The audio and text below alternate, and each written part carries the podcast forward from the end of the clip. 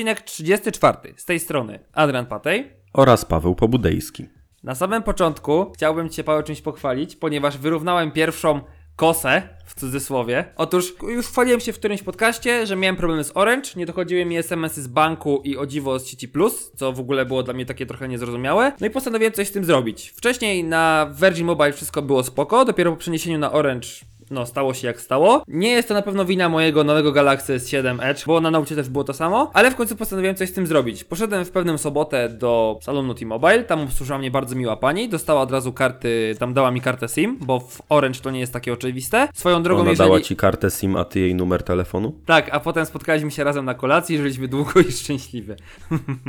no i wiadomo, tam to był akurat weekend, więc przeniesienie nastąpiło dopiero z y, poniedziałku na wtorek, więc trochę musiałem poczekać sobie od soboty. W ogóle to swoją drogą, bo też mówiłem o, o kartach SIM. Jeżeli jakiś tam konsultant w salonie mówi wam, że nie ma kart SIM w salonie, to prawdopodobnie albo jeden ma prawdę, co brzmi jak oczywistość, albo dwa, po prostu nie chce mu się dawać karty. Znaczy, przy, przy okazji to wszystko się rozchodzi o to, jeżeli nie macie tam oferty, na, bierzecie ofertę na kartę, nie abonament. Bo wiecie, pracownicy salonów, jeżeli ktoś nie wie, mają premię za zawarcie ofert Tak, abonamentowych. No, nie, Moja siostra właśnie uciekała z Virgina i chciała pójść do Plusza, czyli do Plusa w gruncie rzeczy. No i chciała przenieść numer do Plusa i w jednym salonie postała godzinę w kolejce i pani jej powiedziała, że kart SIM nie ma od 4 miesięcy. no właśnie. Kiedyś może będą, kiedyś może nie będą.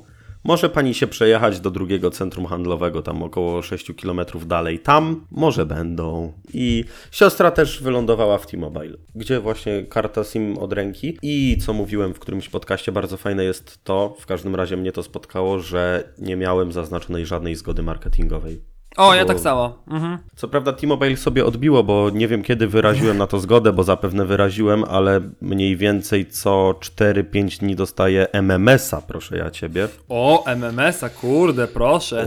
Yy, MMS-a z jakąś tam reklamą nawigacji. Mm, Nawet tak widzę, że czasem codziennie im się zdarzy. Znaczy tak, yy, końcówka września, początek października, końcówka października, początek listopada, 9-10 listopada. Także Okej. w listopadzie już trzy razy mi proponowali przez pierwsze dwa tygodnie. No nie jest to jakieś wybitnie uciążliwe, chociaż yy, jak się czasem czeka na jakiegoś tam powiedzmy SMS-a z ważną odpowiedzią, przyszło coś, a to MMS od T-Mobile z reklamą. No, miałem To podobnie. jest trochę dziwne, chociaż ciekawe jest to, że praktycznie nie korzystam z MMS-ów i dziwi mnie, że T-Mobile jakby może nie tyle, że ja nie korzystam, ale MMS-y tak naprawdę troszeczkę odchodzą od lamusa, co jest oczywiście kwestią tego, że tam jest dosyć ograniczony rozmiar przesyłanego pliku, więc to nie jest jakaś super opcja. I T-Mobile zamiast spróbować podejść do tej reklamy, znaczy, no to jest jakiś tam nowatorski sposób, że dostajesz obrazka w cudzysłowie w SMS-ie, ale reklamy MMS-em. To już jest szczyt hipsterstwa stary dla mnie. No, to, to tak jakby listem mi wysłali trochę. No, trochę tak, taki obraz. Tak taką po, pocztówka T-Mobile z reklamą, nie? Na święta No. na przykład. A jakby była ładna, No w sumie czemu nie, prawda? Ale wiesz, ale to oczywiście to przejście nie było takie piękne, ładkie, ładne, gładkie, A, bo szkoda. Słuchaj, bo było tak, no przyniosłem się do tego T-Mobile, tam przyszło mi komunikat, że sieć Orange jest nieaktywna, zmieniłem kartę, wiadomo, no to od razu SMS tam, znaczy no wiadomość do znajomych z innych sieci, zwłaszcza z Plusa, wyślij mi SMS-a. Nic. No generalnie pokazuje, że karta jest jeszcze nieaktywna, okej, spoko, przyjdę się na drugi dzień do salonu T-Mobile, znaczy tam pomijam, że okazało się, że trzeba najpierw wykonać połączenie, dopiero wtedy karta SIM się aktywuje, a o tym nie wiedziałem, więc to też Mm, z trochę tego co wiem, stronie. to było w instrukcji, którą dostałeś. To bardzo możliwe, że jej nie przeczytałem, nawet pewne, że jej nie przeczytałem. Natomiast, no, poszedłem do tego salonu, pani wykonała połączenie. No i co? Później się okazuje, jest, SMS-y przychodzą. Super, ale nie działa pakiet internetowy. W ogóle się nie chce włączać połączenie. Myślę, no zarąbiście, no dobra. Konfigurujemy APN-y, sprawdzamy wszystkie ustawienia, nic. Bite 20 minut się męczyłem, po czym okazało się, że trzeba tylko wyjąć i włożyć kartę SIM jeszcze raz. I w ogóle, dla mnie to jest najbardziej fascynujące. Mamy rok 2017. Informatyka jest jedną z Końcówka, najbardziej... końcówka. No, właśnie, końcówka. I nie wiem jak u ciebie, ale u mnie wiosna idzie właśnie.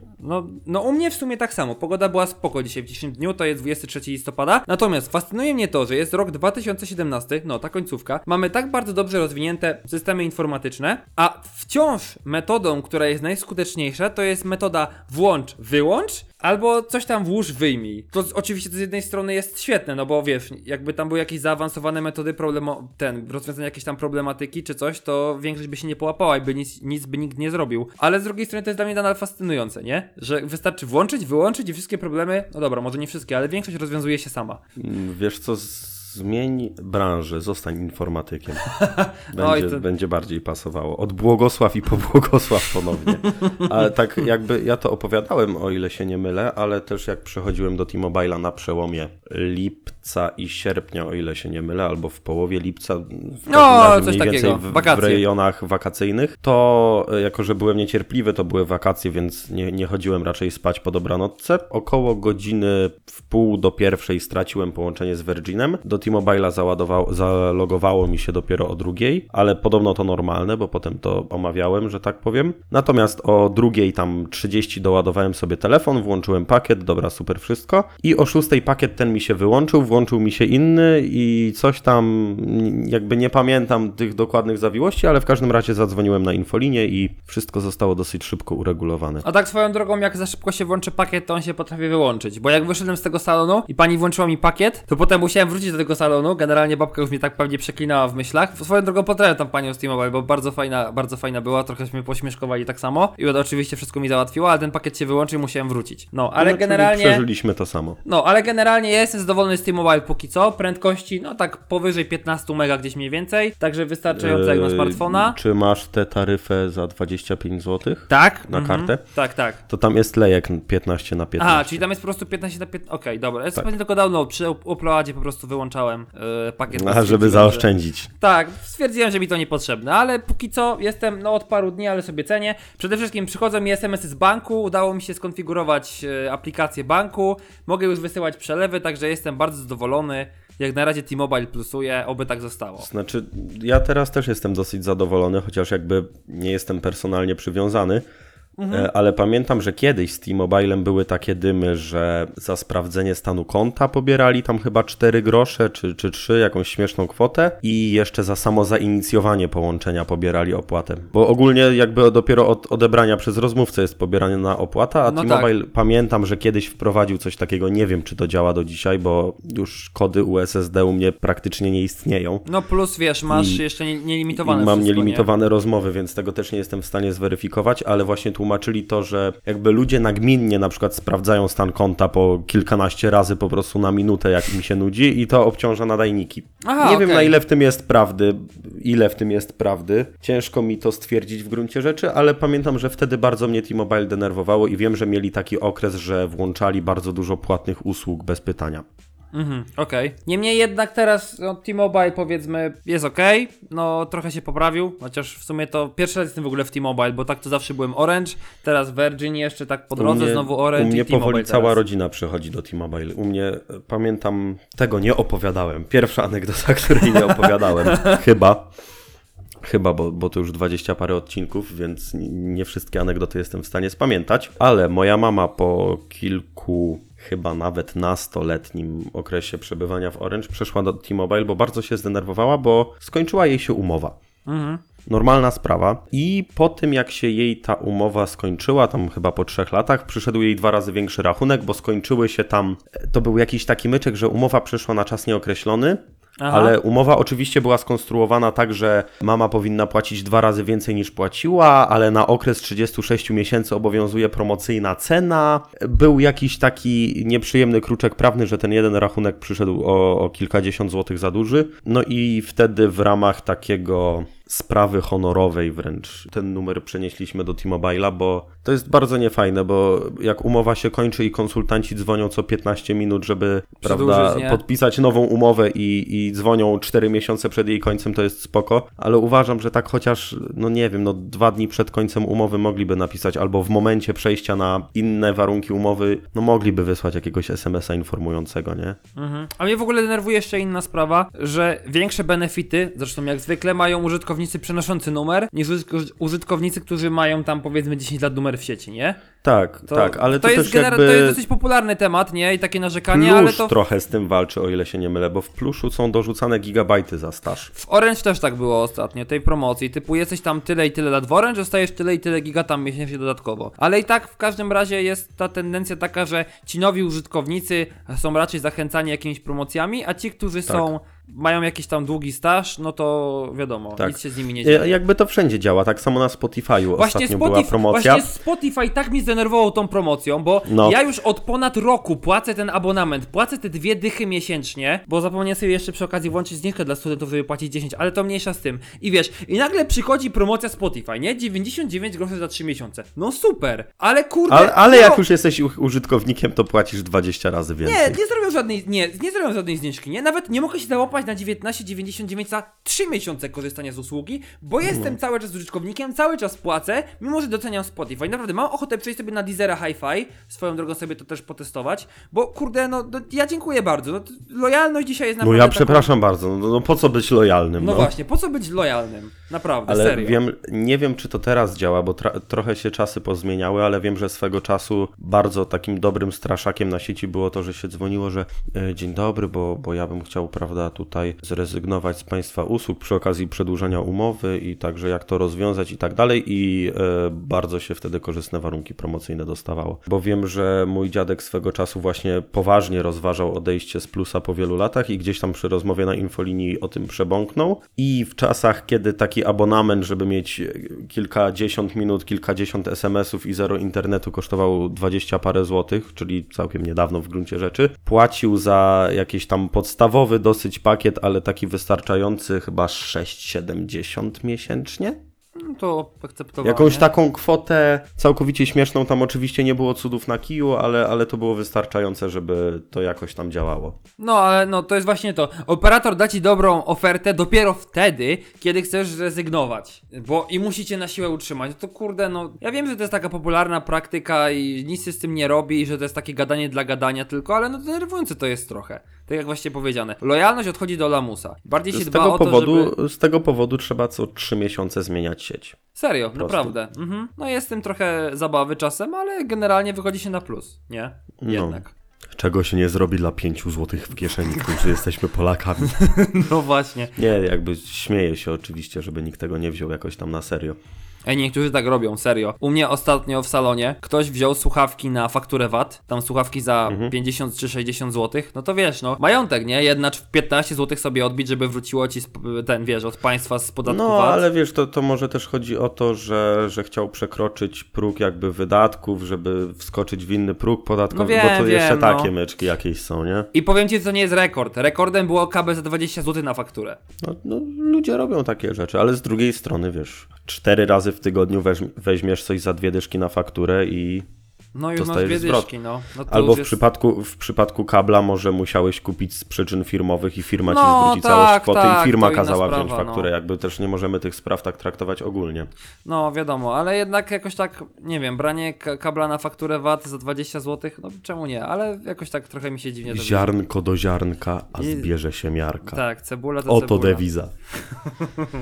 tak, a propos cebuli, to jestem ciekawy, wchodzi. co się będzie działo w Czarny Piątek, bo niestety jesteśmy zmuszeni nagrywać ten odcinek przed Czarnym Piątkiem, a tak liczyłem, że pochwalimy się jakimś filmem, gdzie są kolejki do Biedronki wystające na ulicę, bo ja jestem pewien, że będzie coś takiego, jakiś świeżak gratis albo coś takiego. Chore córki, festiwal chorych córek, nie? Tak, ale, ale tu niestety tym się nie pochwalimy, ale myślę, że każdy, kto ma dostęp do internetu, będzie widział tego tyle, że, że może to i dobrze. No ja czarny piątek spędzam w Brandstore i w ogóle u nas jest cały weekend jest czarnym piątkiem, więc wiesz, no stężenie cebuli razy milion Tak, i... tak, także nie w Samsungu będą dobre ceny, tak Adrian? Tak, tak, Czy to miałem oczywiście. powiedzieć? Tak, na telewizory, Dobrze, polecam 10%, serdecznie. 10% utargu do mnie. Zróbcie mi premię z, z utargu i w ogóle premię wszystko, dziękuję bardzo. Dobra, ko- koniec żartów. Dobra. Ale tak e, szybko a propos Black Friday, bo nie śledzę wszystkich promocji, powiem szczerze. ja nie mam dosyć- pieniędzy, żeby śledzić. Ja, ja jakby nie potrzebuję kupić smartfona, więc nie, nie śledzę wybitnie promocji na smartfony, ale dosyć ciekawy zabieg zrobił OnePlus i tutaj są o tyle mieszane głosy, że uważam, że warto ten temat poruszyć. Musiałem zrobić wdech. e, ponieważ OnePlus e, w bardzo dużym skrócie artykuł gdzieś jest na tabletowo, jeżeli będziecie chcieli to znaleźć w pełnej wersji. OnePlus powiedział, że ceny na ich smartfony są bardzo promocyjne, więc nie będą ich obniżać z okazji Czarnego Piątku i tak tylko symbolicznie zrzucili cenę o jednego centa i tam ładowarkę z kablem można kupić taniej. I mam również bardzo mieszane odczucia co do tej praktyki z takiego powodu, że no, z jednej strony mają rację, te ceny są bardzo konkurencyjne No i 500 smartfon... dolarów za flagowca, nie, nowego. 500 Spoko, euro. czy tam euro. Rzeczy. Ale z drugiej strony mm, dużo osób mówi, to też warto zaznaczyć, że w Europie Black Friday to jest takie To jest zwykła promocja, nie? Takie, Ale takie sobie powiedziane Black Friday. Niestety dosyć często jest tak, że te promki nie są na jakieś super interesujące rzeczy. W sensie tam wiesz, no promka 10 zł na kabel do ładowania tak nie urywa tyłka, a promka na flagowca, który ma 3 lata. To samo, no. Brak, Brakuje takich promek, żeby Note 8 wpadł za dobrą cenę, czy tam iPhone, czy, czy, czy coś tam. Jakby oczywiście nie mam nic do praktyki OnePlusa, bo trudno, żeby kilka dni po wprowadzeniu telefonu do sprzedaży nagle zrzucili cenę z okazji Black Friday, bo to by pociągnęło za sobą duże, duże gdzieś tam skutki, powiedzmy, marketingowo-rynkowe. Ale no, już chyba lepiej byłoby się nie wypowiadać na ten temat, niż zniżać cenę o dolca, bo to jest taki trochę e, o centa, przepraszam. Ale oni czasem nie wprowadzili, powiedzmy, jakieś tam promocji, że masz dwa razy więcej punktów i te punkty możesz Ale tam to, jakoś to nie. wydawać? Wydaje mi się, że to nie z okazji Czarnego Piątku, ponieważ jest to promocja ważna do końca listopada. Tam A, w okej. programie lojalnościowym ma się dwa razy więcej punktów i jak się wielu osobom poleci, to można wygrać plecak. Coś A to takiego. wiem, wiem. A ten plecak akurat jest całkiem spoko, to muszę przyznać. No. Tak, ale, ale- To, ale to plecak z OnePlusa, także hashtag nikogo, nie? A ja bym bardzo chciał. Znaczy, ja też bardzo chętnie bym przyjął, tym bardziej, że mam na posiadaniu w prywatnie takiego duży, dosyć dużego Targusa, bo tam pojemności ma te 30 chyba 6 litrów, czy 32 litry. Takie, wiesz, spokojne wyjście jednak jest trochę za duży czasem, jak chcesz wziąć tylko wodę i zeszyt na przykład na studia, czy coś takiego. To e, ja kupiłem sobie radośnie torbę na ramię na studia i okazało się, że zawsze muszę chodzić z plecakiem, bo, bo nie mieszczę się w torbie. Czemu nie? Ale powiem Ci szczerze, Adrian, że interesował, znaczy jest jedna firma, której plecak interesowałby mnie bardziej niż plecak od OnePlusa. Jak myślisz, jaka to firma? Xiaomi! Oczywiście, że tak, bo Xiaomi jest najlepsze, e, ale e, jakby rzucam to żartobliwie o tyle, że chciałbym nawiązać do Tesli. I o Tesli mamy też do powiedzenia coś merytorycznego, ale ja bym chciał powiedzieć o czymś, co się pojawiło kilka dni temu i chciałbym to też skomentować, ponieważ w sklepie Tesli pojawił się powerbank, ale nie taki zwykły powerbank, bo wygląda jak Chyba Krzysiek z Galaktycznego określił, że jak całkiem ładna flaszka pe perfum, ale nie jestem pewien, czy to on, ale prawie na 100%. I co jest ciekawe, po pierwsze, powerbank kosztuje 45 dolarów, a ma pojemność tam 3350 mAh, czyli jednego ogniwa 18650. Czyli w Polsce kupisz to takie ogniwo za 20 zł, nie? E, Chyba Albo za mniej. 10 zł kupisz starą baterię od laptopa i masz 10 takich ogniw działających w 60% tak jak poprawna bateria. Ale e, przyznam szczerze, że nie zwróciłem uwagi na jeden fakt, który, e, na który kilka osób zwróciło uwagę w komentarzach. Bo te ogniwa 18650 są dosyć popularne, no i Tesla w modelach SX używała ich do budowy akumulatorów. I e, co ciekawe, na co powiem szczerze, że nie za bardzo zwróciłem uwagę, to to, że Tesla od mniej więcej, tutaj ktoś sugeruje, że mniej więcej pół roku temu, ale ktoś też zwrócił na to uwagę, od jakiegoś czasu Tesla zaczęła stosować ogniwa 2170, czyli tak naprawdę tym powerbankiem chce się pozbyć braków magazynowych. I jakby co ciekawe, tam są wbudowane kable i nie ma USB typu C, więc jakaś w ogóle trochę taka, taki gadżecik. Chociaż powiem szczerze, że e, już wcześniej pojawiła się, e, część z Was może kojarzy jak wygląda Tesla e, Supercharger, czyli ta ładowarka. Wygląda trochę jak bramki w sklepie czy coś takiego i można kupić coś takiego na biurku, co jest ładowarką do telefonu i to uważam, że jest bardzo fajny gadżet. Bardzo ładnie wygląda taki bajer, nie? Nie można oficjalnie tego kupić w Europie, więc trzeba liczyć się na portale aukcyjne, więc to będzie kosztowało 200 zł. Ale, ponieważ o Tesli mówimy nie bez powodu, ale tak chciałem, próbowałem płynnie przejść między plecakiem jako akcesorium i samą firmą, że Adrian, Okej, że Tesla wypuściła, znaczy wypuściła, to trochę za dużo powiedziane, zaprezentowała dwa koncepty, koncepty, koncepty swoich nowych pojazdów. To znaczy ciężarówkę i samochód sportowy, bo to jakby warto podkreślić. Tak, a to oczywiście miałem mówić ten, no, e, ciężarówkę i samochód sportowy, mm, to może tak, na początku ciężarówka, czyli jeżeli ktoś sobie właśnie słucha podcastu i jedzie ciężarówką, to może coś dla niego. Powiem tak, znaczy z wyglądu mi się nie podoba, znaczy nie podoba mi się, jest taki dosyć futurystyczny, ale z tymi futurystycznymi pojazdami to akurat, no u mnie jest bardzo średnio, jeśli chodzi o ten wygląd. Wnętrznie mi się Tylko podoba, masło natomiast- kary. Tak, tylko nie, właśnie... Damian prawdopodobnie by tak powiedział, jakby był z nami Tak. i, i chciałem tak wprowadzić tutaj jego klimat. Znaczy, bardzo ciężko mi powiedzieć e, na temat. Znaczy, no, wygląd to kwestia gustu, więc może to pomijmy. Skupmy się na osiągach, które są powiedzmy dosyć imponujące, bo to jest e, przyspieszenie do setki w 5 sekund. To jest oczywiście, jeżeli samochód tam jest niezaładowany w ogóle. Natomiast jeżeli jest załadowany w tych 36 tonach, czyli swoim maksimum, no to przyspiesza do setki w 20 sekund. No, To generalnie. i tak jest bardzo dobrze. Generalnie mój samochód, który tam ma, może nie będę mówił dokładnie co, ale silnik tam dosyć mały, to rozpędza się mniej więcej w podobnej prędkości do setki. E, Eee, cyk dwójeczka i od razu jest stówka na liczniku, Będąc, Adrian. wioząc samego mnie. Natomiast nie, spoko, podoba mi się to. Tylko czekaj, tutaj chyba jeszcze o zasięgu nie, nic takiego Tak, nie, e, nie około widziałem. 800 kilometrów. Tak, bo ale 800 km to nie było dla Tesla Roadstera? A dobra, jest, okej, jest Nie, mój 800 przyjaciel. km. Także wiecie, 800 km, 5 sekund do setki, czy tam 20 sekund, wiadomo czy załadowany, czy nie. No i dodatkowo ma te wszystkie pierdoły typu kamery, czujniki, yy, autopilot, no i też przy okazji jeszcze... Tak, tylko jakby nie widzę tam nigdzie miejsca do spania, bo umówmy się, że jeżeli ktoś jest kierowcą tira, to to auto służy mu również jako troszeczkę dom. Nie Spokojnie. Chcę użyć za dużego słowa. To tylko koncept, to się wszystko wymyśli, nie bój się. Albo będzie spać prawda. na podłodze, znając życie. Ale nie wiem, czy ty też tak czasem masz, ale ja czasem jak mam kryzys naukowy, czy to miałem do matury, czy teraz na uczelni, to właśnie sobie marzę, żeby zostać kierowcą tira, wyjechać z tego smutnego miasta Zabrze i, i sobie żyć. To zadam, nie wiem, jakoś e, zawód kierowcy mnie aż tak bardzo nie pociąga. Ja sobie żyję we Wrocławiu i, i nie jest mi aż tak źle. Nie mam To zapraszam do wyjeżdżać. Zabrza. Dobra, okej. Nie, no nie jest tak Zobaczę, źle. co to jest smutne życie i wrócę i później będę szczęśliwy, że mieszkam Tak, we i zobaczysz, Wrocławiu. co to smog. E, Ale jakby mm, wydaje mi się, że to dosyć ważne, a o tym nie powiedzieliśmy jeszcze. Ponieważ to nie jest tak, że to jest tam zwykła ciężarówka. Bo przejechanie ciężarówką 800 km to nie jest super wyczyn, bo potem trzeba ją naładować. No, No. i jak takie wielkie auto 36 ton załadunku i powiedzmy przejedzie 500 km, bo będzie załadowane, to co zrobić, żeby je naładować? A Tesla mówi, że w pół godziny naładujemy baterię do 80% i to wystarczy, żeby przejechać 650 km. No i dla mnie to jest game changer. Właśnie, Tak. wiesz, różnica, znaczy może inaczej. Największy deal między elektry- samochodami elektrycznymi i spalinowymi to jest ten czas tankowania. Bo wiesz o co chodzi. Auto, Tak. jeżeli auto benzynowe, choćby miało mniejszy zasięg, bo auto elektryczne może mieć o wiele większy zasięg, nie może mieć dwa razy większy zasięg niż benzyna. Spoko, super. Tak, tym, to tankowanie trwa godzinę, czasem nawet więcej, nie? W no, w aucie przypadkach. elektrycznym, a, a w aucie benzynowym w granicach Pięciu 4 min- minut. No, nie? 4-5 minut, nie? Jak se chcesz zjeść hot doga, czy jakieś tam, wiesz, musisz poczekać trochę więcej. Natomiast właśnie największy ten game changer taki i największy deal rozchodzi się o to, żeby ten czas ładowania trochę zwiększyć, zmniejszyć. Ale jeszcze zanim o tym czasie ładowania, to jeszcze jedna sprawa dosyć ciekawa a propos tych ciężarówek, bo y, oprogramowanie Tesli obsługuje już taką funkcję, która nazywa się tryb konwoju. Możemy sobie ustawić kilka ciężarówek Tesli, przy czym w pierwszej ciężarówce, w tym, wiadomo, konwój, nie? Jak sama nazwa wskazuje, kilka ciężarówek jadących za sobą. Z tym, że Konwoj, ta legendarna latarka z AliExpress na ogniwa 800, 18650. Dokładnie tak, Tesla coś takiego wprowadziła w swoich pojazdach. I teraz mamy tak. Jest jedna ciężarówka na samym przodzie, wiadomo, powiedzmy ten lider. Tam siedzi kierowca, natomiast reszta ciężarówek Tesli, które jadą za nią, są bez kierowcy i mogą za nią normalnie jechać. I to jest już, to już jest A, oprogramowane. a, a czy ciężarówki z tyłu mają tryb wyprzedzania na tempomacie z prędkością o 1 km na godzinę większą niż lider? E, W Polsce na pewno 100%.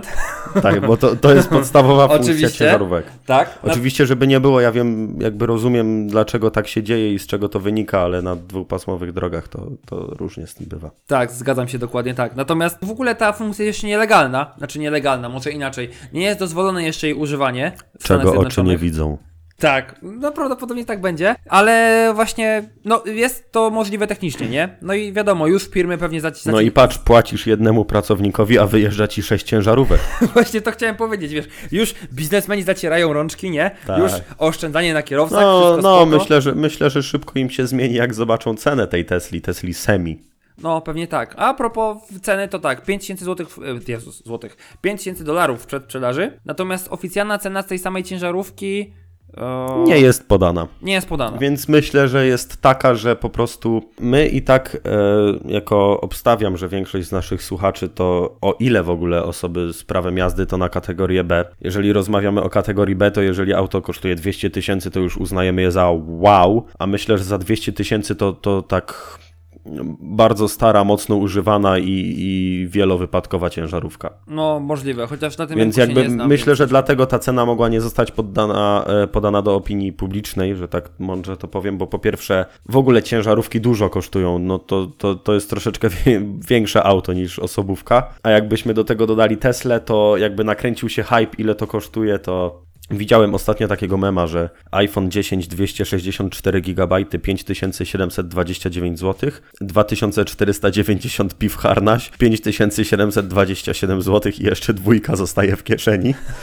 Więc e, myślę, że w przypadku tej ciężarówki można by było tworzyć podobne memy, a nawet nie wolę nawet nie wiedzieć ile iPhone'ów 10 można by było kupić za, za ciężarówkę Tesli. No myślę, że spokojnie tak cały sklep z samymi iPhone'ami 10 przez jakiś tam czas można by utrzymać. Natomiast samą ciężarówkę, data produkcji ma wejść w 2019 roku, także no jeszcze, jeszcze rok w sumie, tak trochę więcej, rok i dwa miesiące i powinna już ruszyć i będzie już produkcja, będzie można to ewentualnie kupić.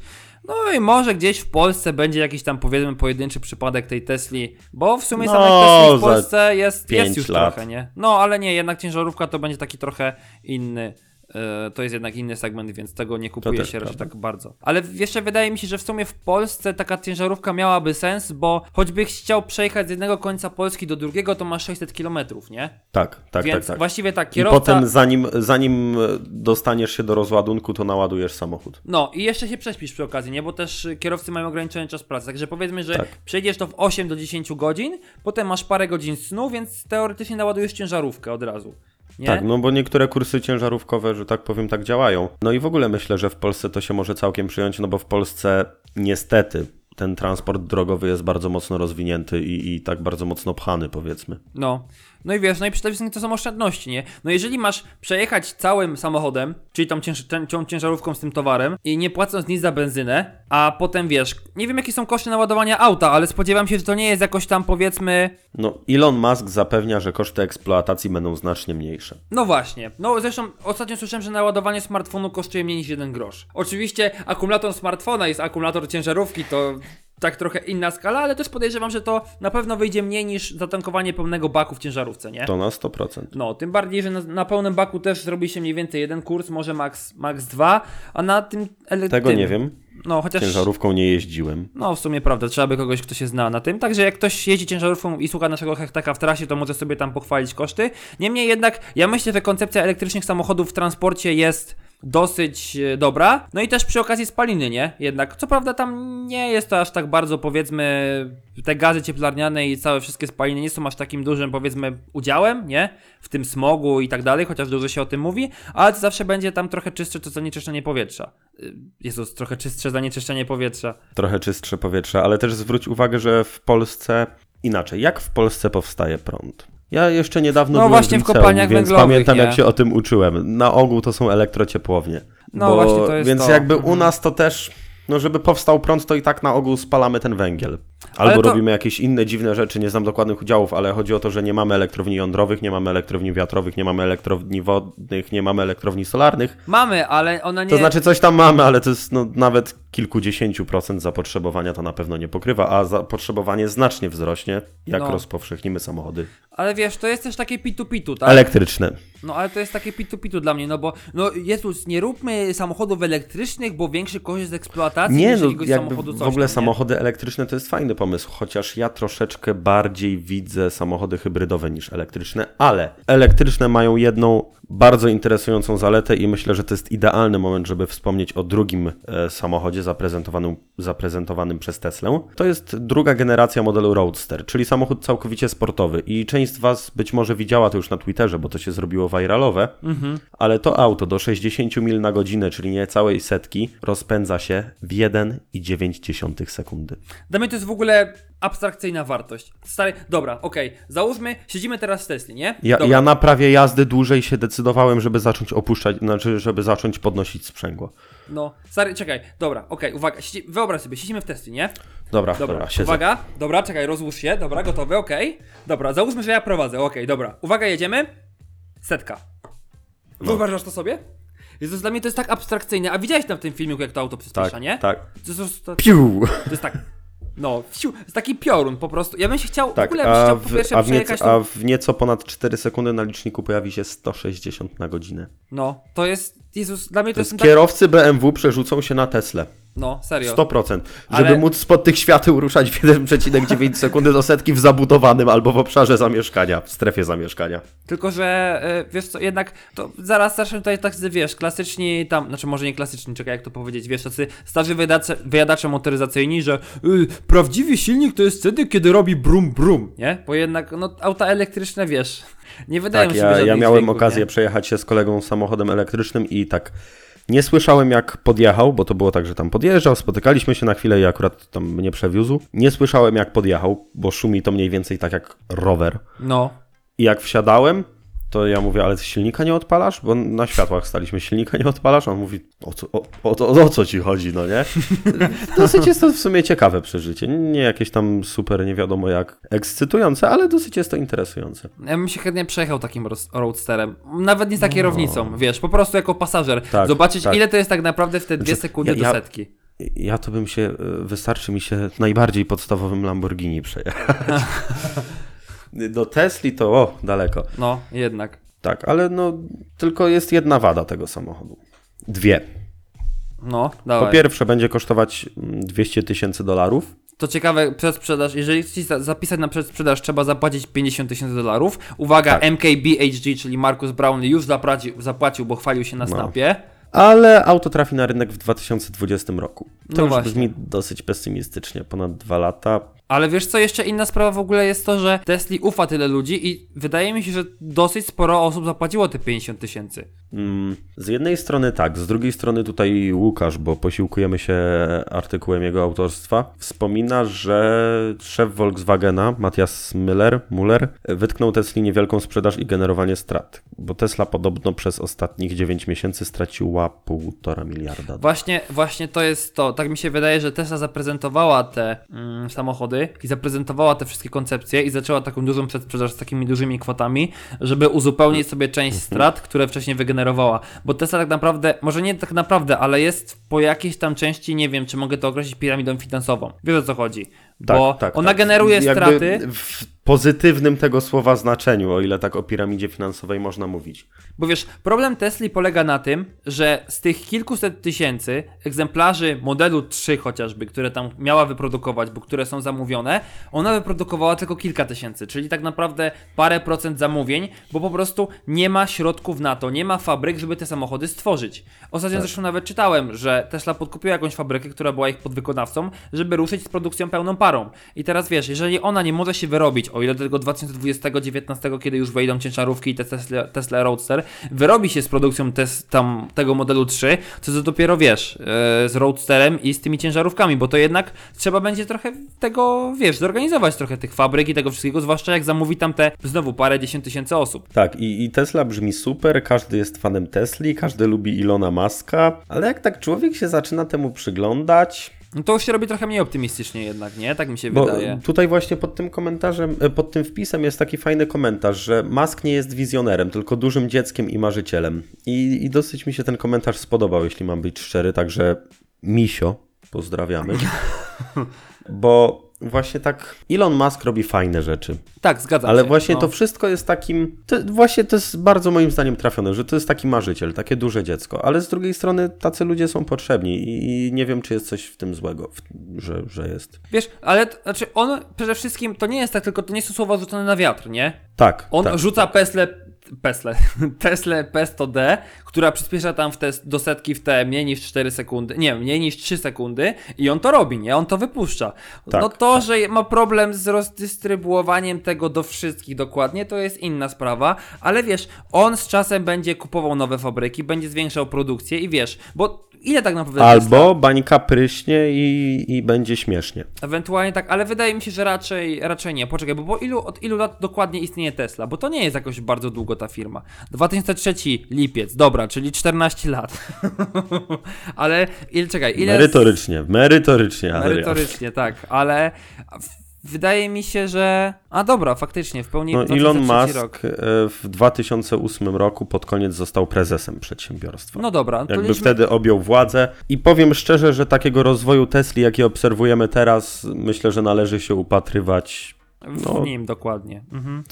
Chociaż z drugiej strony pierwsza generacja tego Roadstera, bo o drugiej generacji Roadstera rozmawiamy dzisiaj, już e, była powiedzmy w planach w 2003 roku i pojawiła się w 2008, więc tutaj ciężko dokładnie wymierzyć to. Ale ten Roadster był taki, to był taki powiedzmy przetarcie szlaków, on nie był jakiś fajny za bardzo. No tam, on wygląda trochę jak jakieś Lotusy z tego co widzę.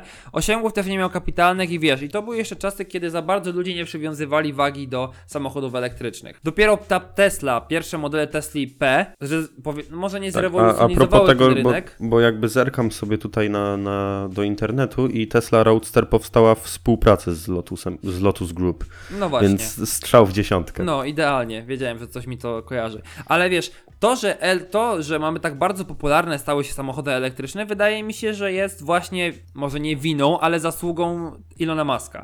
Że Też tak dużo tak się o tym mówi. powiedział. Że on jest takim Tak. prekursorem tych samochodów elektrycznych. Fakt faktem wydaje mi się, że samochody elektryczne są spoko, ale jeszcze jednak lepsze są samochody z ogniwami paliwowymi typu na przykład właśnie napęd wodorowy. I w to też można inwestować, bo w ogniwach paliwowych tak naprawdę są, w ogóle są nieszkodliwe, tak? No bo złapać wodór, no to tam nie ma jakichś tam dużych powiedzmy strat ekologicznych Po- czy coś takiego. Umieścić to w Kiedy, akumulatorach. kiedyś się trochę poparzyłem, bo robiłem reakcję, ten wykrywanie wodoru, to szczekania charakterystyczne. E, no i tam to potrzebowałem to zrobić nie wnikając w szczegóły i chciałem, żeby wyszło dobrze, więc sobie ćwiczyłem. I, i prawda, tutaj zostałem ograniczony do magnezu i octu przez, przez moją chemiczkę, czy raczej nauczycielkę chemii. No i tak trochę kombinowałem z proporcjami, żeby wyszło no, no efektownie, prawda? Mhm, wiadomo. E, Czyli wiadomo tutaj, prawda, magnez, e, prawda, ocet, powstaje octan magnezu i wodór, no i jak go podpalimy, to jest fajny dźwięk. Z tym, że tak jakoś się troszeczkę Za dużo e, wodoru? zakręciłem i e, zamiast on mi szczeknąć, to jakby probówka się trochę zaczęła palić, jej zawartość. No I ja sprytnie postanowiłem zgasić to kciukiem i troszeczkę się poparzyłem. Nie jakoś bardzo, ale tak a propos wodoru, chciałem tak tutaj to, to, to, no. to, to jest tylko twoja wina, więc proszę tutaj wodoru Oczywiście, że tak, no. oczywiście, że tak. Natomiast sama koncepcja ogniw paliwowych, bo ostatnio trochę o, o tym czytałem, jest super. Bo tak, nie masz właściwie praktycznie żadnych zanieczyszczeń, tak? Jedynym powstającym ci substratem jest wodór. Znaczy w sensie A, woda. woda. Woda. A, czyli powstającym produktem, a nie substratem. E, tfu, tak, przepraszam. Tutaj tak, prawda, mała kosa chemiczna. E, Ale jakby w ogóle gorąca woda też jest dosyć sporym problemem, jest tak zwanym zanieczyszczeniem termicznym. No niby tak, ale wiesz, jeżeli powstaje ci para wodna, to lepiej niż właśnie tlenki siarki, tlenki azotu i tlenki węgla nawet. Także y, ogniwa, tak myślę, że najbliższą, może nie ewolucją, ale lepiej będzie, jeżeli będzie inwestowane w ogniwa paliwowe. Natomiast auta elektryczne spoko, tylko właśnie, żeby przerzucić się na alternatywne źródła energii. Typu wiadomo, elektrownia wodna, wiatrowa, tam i tak dalej, i tak dalej. To nie ma co za bardzo mówić. Żeby na dachu Tesli był wiatraczek. Tak, ale w ogóle Taki, Tesla... który generuje prąd. Albo żeby Tesla miała ogniwa ten, wiesz, f- fotowoltaiczne, nie? Tylko żeby to miało jakąś wydajność. Bo w ogóle To też... tutaj ten projekt y, z Łodzi bodajże, który Kuba Klawit reprezentował. Tak, mhm, tego samochodu. To w ogóle fajna sprawa, że możesz przejechać 2000 km chyba z tego co pamiętam, w ogóle bez ładowania, nie? Na samych tych... Co prawda w Afryce i to na pustyni, ale Ale da się, da się, to jest najważniejsze, nie? Z tym, że też Tesla inna sprawa, bo tam też było trochę projektów Ilona Muska, w sensie na przykład miałeś tych, ten dach, nie? Dach złożony z ogniw e, które same zbierały ci tę energię słoneczną, zamieniały ją w prąd i ciepło, z tego co pamiętam. I też masz tego te Tesla Powerwall, nie? Czyli ten taki powiedzmy wielki powerbank dla domu, który ładujesz sobie, możesz sobie ustawić tak, żeby ładował się, kiedy prąd jest po taj, tej, tej tańszej fazie i rozładowywał się, kiedy masz droższą fazę. Także też spoko sprawa, bo Tesla to też nie jest oczywiście tylko samochody i SpaceX i e, ten... jakby Elon Musk to nie tylko Tesla i Właśnie. SpaceX. Może w ten sposób byśmy to powiedzieli. Bo ma też między innymi The Boring Company i też te takie, ostatnio te chipy były wszczepiane w te w ludzkie umysły i pewnie ma jeszcze pierdyliard innych projektów, o których Elon wielki ma- brat Musk. Tak, Elon wielki brat Musk. Tak, ale tak a propos baterii elektrycznych, to też chcieliśmy wspomnieć, że ja aktywny, powiedzmy redakcyjnie, jestem od półtora roku. Od tamtego czasu rewolucji w sferze baterii było jakieś 8 tysięcy. Abstrahuję od faktu, że odkąd żyję i w miarę kontaktuję technologię, to było ich 1500-1900, jak mawiał klasyk z dzieciństwa. No ale podobno Podobno szykuje się nowa rewolucja, taka prawdziwa. I w dużym skrócie, bo tutaj takich nowinek i szczegółów technicznych też nie za bardzo, e, jakby nie za bardzo zostały udostępnione, ale chodzi o zmodyfikowanie baterii tak, żeby ten elektro zmienić elektrolit z płynnego na stały. Z czym mi się to kojarzy? Jak mamy baterie litowo-jonowe, to tam jest elektrolit płynny, a jak litowo-polimerowe, to jest stały, więc czyli trochę nie wiem nic, o co chodzi. Czyli w sumie nic nowego tak naprawdę. Tak. W gruncie rzeczy. Więc jakby nie, nie wiem, jaka tu ma być nowoczesna technologia, a nie ma jakichś dokładnych danych chemicznych, żebym miał się do czego odwołać. Natomiast już w styczniu, tym nadchodzącym 2018 roku, firma Fisker ma do swojego samochodu Fisker Emotion. E, w 2019 roku pojawi się ten samochód. E, wprowadzić nową baterię swojego typu, która ma w danej jednostce objętości pomieścić 2,5 raza więcej energii, dzięki czemu samochody mają pokonywać nawet 800 km bez podłączania im do prądu, a sama bateria naładuje się w minutę i to wszystko ma być w sprzedaży ogólnodostępnej za 6 lat. I to jest spoko. Chociaż no, za 6 lat. No to No. tak. No, ale Ma- no jeszcze chwilę dosyć, mamy, nie? No jeszcze, no 6 lat to tam parę odcinków Hechtecha wyjdzie w międzyczasie. Tak, tak. tak, bo, bo tak jak już wspominaliśmy, głównym naszym zdaniem problemem samochodów elektrycznych nie jest dystans, jaki możemy pokonać na jednym ładowaniu, tylko czas ładowania. Bo nawet jeżeli ten dystans będzie wynosił 200 km, ale czas ładowania skrócimy do 15 sekund, a w ogóle, uwaga, wizja utopijna na światłach i skrzyżowaniach będą ogniwa, podczas których podczas jednej zmiany świateł naładujesz samochód do pełna. Wow, super, wizja przyszłości, która nigdy, nie, która nigdy się nie ziści. To wtedy to przestaje być problem. Albo będzie ładowanie indukcyjne na ulicach. Jedziesz po autostradzie i twoje auto cały czas się ładuje, nie? Wow, O. to byłoby super. Ale O. to na pewno nie w Patej and Polsce. Pobudejski Kompany. To na pewno nie w Polsce i na pewno nie w ciągu, myślę, pierwszych 100 lat od tego istnienia. Ale kiedyś tam jakieś przysło- przyszłości, tam jak było w Jetsonach czy coś, spoko, fajna sprawa, nie? Tak, a swoją drogą taka ciekawostka z Hanna and Barbera Production. Nie wiem, czy wiesz, ale Jetsonowie i Flintstonowie to dwa światy, które dzieją się równoległe. Jetsonowie są na górze, Flintstonowie są na dole. O kurde, dobra, nie To było w wiedziałem. którymś tam odcinku wyjaśnione. Tak, bo gdzieś tam nie pamiętam dokładnej wizji, bo było jakieś dokładne wytłumaczenie, ale właśnie chodzi o to, że ludzie, którzy zostali na dole, zostali odcięci od czegoś tam i musieli się cofnąć do jaskiń, a ludzie chyba bogaci, którzy się wynieśli na te fium u góry, to byli Jetsonowie i to tłumaczy, dlaczego Flintstonowie odchodzą, obchodzą święta, skoro Jezus Chrystus według doniesień urodził się tam 2017 lat temu. Nieźle, spoko. A ja w ogóle ostatnio miałem taki mały mindfuck, jak się dowiedziałem, że Looney Tunes, kojarzysz te bajki, prawda? Te serie No. bajek? No, oczywiście. E, Looney Tunes powstał w 1930 Zwariowane roku. melodie, tak? Tak, tak, właśnie, zwariowane melodie po polsku. Y, powstały w 1930 roku. No. To, a ja to oglądałem właśnie w latach 90. 2000. Spoko. No, w, spoko. w 90. w końcu urodziłem się w 96. To No. może tam w 99 zacząłeś pierwsze bajki. Nie, nie, Nie, później, 99 później, później na bajek. pewno. Później. W 2004 roku, w latach 90., moi kochani. Cicho, ale wiadomo, leciało. Niemniej jednak, no, to mindfuck mindfuckiem. I takim dużym mindfuckiem dla mnie też był news na tabletowo, jakie płynne przejście, o atakach hakerskich. Mm, Bo wiadomo, no cóż, cyberbezpieczeństwo jest teraz chyba jedną z najprężniej rozwijających się gałęzi, jeśli chodzi o informatykę. I jednocześnie najbardziej olewanych, jeżeli chodzi o przeciętnego Kowalskiego. To raz, to dwa i naprawdę olewanych, ale to jak bardzo ważne to jest, to naprawdę taka hierarchia ważności to jest jeden z takich top tematów, jeśli chodzi o e, właśnie o nasze bezpieczeństwo Tak. samo sobie. Ja, ja myślę, że do połowy komputerów w bankach z ultraprywatnymi danami, danymi włamałbyś się w listopadzie na hasło listopad 2017, pierwsza litera z dużej. Jestem pewien.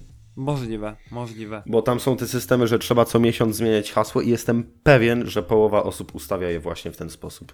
No, serio. To, no, Ewentualnie tam Grażyna listopad 2017. no już pomijam to, że tam ludzie mają hasło 1, 2, 3, 4, nie, i takie tam inne kombinacje, ale, bo to nie jest tematem. Właśnie Karol Kuna w zasadzie napisał arty, znaczy artykuł, newsa na temat tego, ile jest tam artykułów hakerskich w Polsce i skąd pochodzą. I okazuje się, że najczęściej Polska jest, powiedzmy, hakowana e, z Rosji i to jest średnio 14 528 prób ataków dziennie.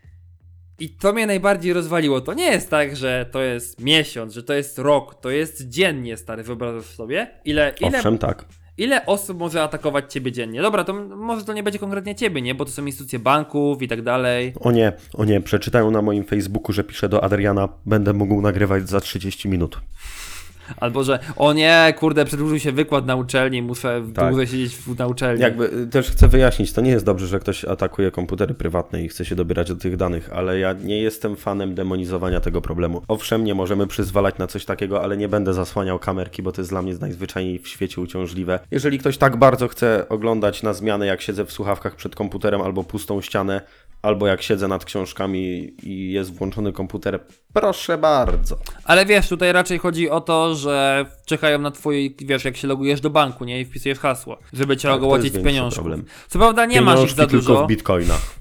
Tak, pieniążki tylko w bitcoinach, bo nie da się ich schakować, ale właśnie... Widzę że, widzę, że to, że nie mam ich za dużo jest. wie- Wiedza pochodzi stąd, że zalogowałeś się na moje konto i sprawdziłeś. Tak, po prostu schakowałem cię stary, jak się logowałeś. Ja użyłem specjalnych skryptów. Ale jednak, no to jest trochę. Przeraża mnie to, bo właśnie jest cyberataki. Tam jest w ostatnich ciągu ostatnich 6 miesięcy, tutaj według danych statystycznych, e, z Polska z samej Rosji, przynajmniej, że atak został za ten zlokalizowany z Rosji, bo też są różne sieci VPN, nie? Że tam sobie ktoś ustawił protokół jako, że niby atakuje z Rosji, tak naprawdę atakuje z Polski. To jest 2 miliony 615 152 ataki. I to jest naprawdę poważna sprawa, jednak. Dzisiaj wojna nie toczy się właśnie na jakieś tam czołgi, dzidy, lasery i tym podobne, tylko w cyberprzestrzeni, nie? Okradanie pieniędzy, wykradanie tajnych y, dokumentów i wszystkich innych danych szpiegowskich. I, i nagich zdję- wykry, wykradanie nagich zdjęć ze Snapchata. Natomiast, no nie wiem, jakoś tak Ten, ten uśmiech rozmarzenia na twojej twarzy mnie zaniepokoił. No, żeby. A w ogóle na, na tym Facebooku ostatnio. Aha, jeszcze jest. No dobra. E, na tym Facebooku ostatnio trochę ten taki post śmieszny, typu chcesz, żeby e, twoj. Wiesz, ktoś nie rozsyłał Tak, twoich nagich tak. zdjęć na Facebooku, to najpierw wrzuć na Facebooka swoje nagie zdjęcia, żeby Facebook później po algorytmach mógł je rozwiązać. nie wiem, ale trochę mnie to śmieszy. Mnie też. No, natomiast e, wracając tutaj jeszcze była mapa, jest mapa i ilość ataków, które są dokonywane, no i Wrocław, czyli tu gdzie ja jestem, jest miejscem, gdzie jest między rzadko a często, przy czym rzadko, przy czym Wrocław jest chyba na rzadko, także spokojnie, ja tam jestem dosyć bezpieczny z tego co widzę. Paweł, jak tam z Zabrzem? No w ogóle obrąb, y, okolice Katowic są jako często, ale nie bardzo często, więc źle nie jest. No, także spoko. Nikt tam moich e, danych za bardzo nie chce wykradać. W sumie nie wiem po co. Może ktoś zobaczy moje sprawozdanie na laboratorium, ok. Niemniej jednak, no, jak mówię, skala jest dosyć poważna i nie ma co jednak baga- bagatelizować jego programu, problemu, bo jednak, no słyszałem, słyszałeś ostatnio o tej aferze, może nie aferze, ale e, o tej awarii o serwerów OM, OHM czy OMH, coś takiego? OVH. O, OVH. No i patrz, no i w ciągu jednego dnia, znaczy dnia, no tak, w sumie w ciągu jednego dnia padło pół internetu w Polsce, nie? To jest tak, że dzisiaj, no właściwie, żeby sparaliżować świat, wystarczy w sumie w jakąś tam serwerownię wykończyć, nie? Na No. której tam się hostinguje parę serwerów. Na przykład dajmy na to ktoś teraz padnie hosting tabletowo i co? I kto, kto odsłucha naszego podcastu? No kto? No nikt. No dobra, można się Czyli zupełnie tak jak cały czas.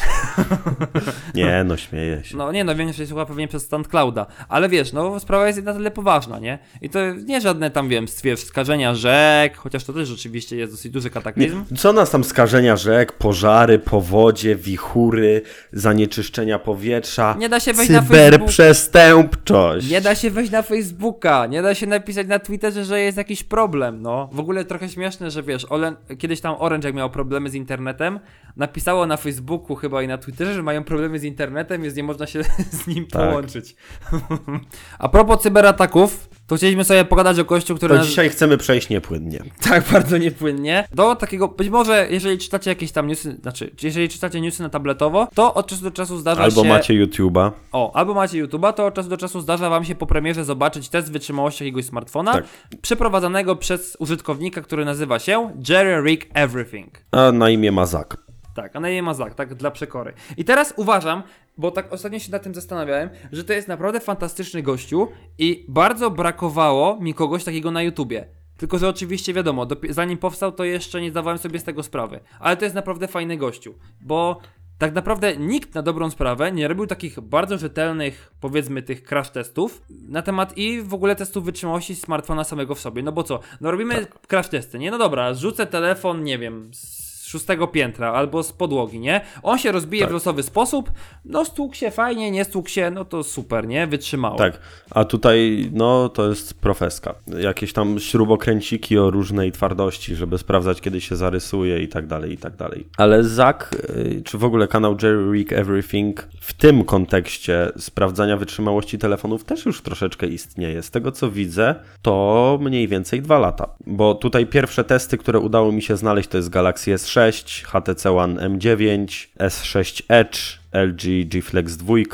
te klimaty. LG G Flex 2 to akurat naprawa, przepraszam. iPhone 6 Plus, iPhone 6s, mniej więcej tamte czasy. No ale w każdym razie wiesz, ja, to jest bardzo fajna sprawa, no bo wiesz, ostatnio były te takie afery typu w iPhone'ie 6 miałeś ten bandgate, nie? Że iPhone się Tak. wygina. On to wszystko sprawdza, właśnie sprawdza wytrzymałość ekranu. Czy faktycznie jak podaje producent na przykład szkło hartowane na aparacie, to jest to szkło hartowane, a nie jakaś tam powiedzmy podróbka. I bardzo mi się podoba koncept tego, tego Tak. e, kanału. No i też przy A okazji z na przykład drugiej strony tak mi jest szkoda tych telefonów. No nie, patrz, kupujesz telefon za, no dajmy na to Note'a, czy tam iPhone'a 10, Znaczy, nie? ja, ja myślę, że on już jest na tym etapie, że dostaje te telefony od firm, jakby z zamiarem ich zniszczenia. Ale no boli mnie to. Mhm. No tak, to- tak, tak, tak głęboko w serduszku. No to jednak się marnuje, ale no wiadomo, w imię jakiejś tam wyższej idei. Imię ludzkości. Ale tacy ludzie są właśnie potrzebni. No bo nikt nie chce sam z siebie sprawdzać na swoim telefonie tak dobrowolnie testów wytrzymałościowych, nie? Jednak. A czasem nie musi sprawdzać, bo o ile się nie mylę, to z siódemką było tak, że pierwsza osoba, która w tej kilkudniowej kolejce udało się jej kupić nowego iPhone'a, to jak go otwierała w te, na oczach widzów z całego świata w telewizji, to, to jej wypadł. To było przy 6S czy przy Nie, nie, 7? to na pewno nie było przy 7, to było przy 6 albo przy 6SC, jak nawet nie No, wcześniej. Jak, w każdym razie jakby chodzi o sam temat, że czasem nie trzeba chcieć, żeby przeprowadzić e, prawda, crash test telefonu. I swoją drogą to zawsze jest tak, że jak wyrzucisz telefon, ja to mówię chyba co dwa odcinki, mam wrażenie, że jak wyrzucisz telefon z ósmego piętra, to się nic nie stanie, a jak go dotkniesz za mocno, to pęknie wszystko. No Mobzilla ma ostatnio taki, takiego pecha, nie? Tak, E, tak, tak. bie- Dostaje telefon do testów, albo sobie coś kupuje też do testów właśnie. Tak dzień, dwa, coś musi mu spaść, i- a jak się nie rozbije, to, to się jakoś uszkodzi jednak. No taki Tak. pech trochę. No póki co, no mi moja S7 Edge spadła kilka, już trzy razy chyba, a nie mam jej jakoś bardzo długo. Je, jeszcze jesteś na tym etapie, kiedy notujesz, ile razy spadł ci telefon, nie? Nie, po prostu wiem, że spadło trzy razy, z czego raz na zajęciach, bo mi się wyszunęło z kieszeni, ale działa. Na Jasne, jasne, pewnie stało. Tam grałeś w jakieś głupie gierki na wykładach. Nieprawda, ja na wykładzie notuję, jestem porządnym uczniem. Tak, ale bez względu na to, ile razy upada nam telefon, przychodzi czas, w którym trzeba skończyć gadanie i wrócić do swoich spraw. I to jest chyba ten czas, w którym kończymy nagrywanie 34 odcinka Hechtecha. Mamy nadzieję, że Wam się podobało. Bardzo dziękujemy za uwagę i mówił do Was Paweł Pobudejski. I Adrian Patej, kurde, jakie przejście, Paweł. Wow. Szapoba, czapki z głów. Siema! Na razie, cześć.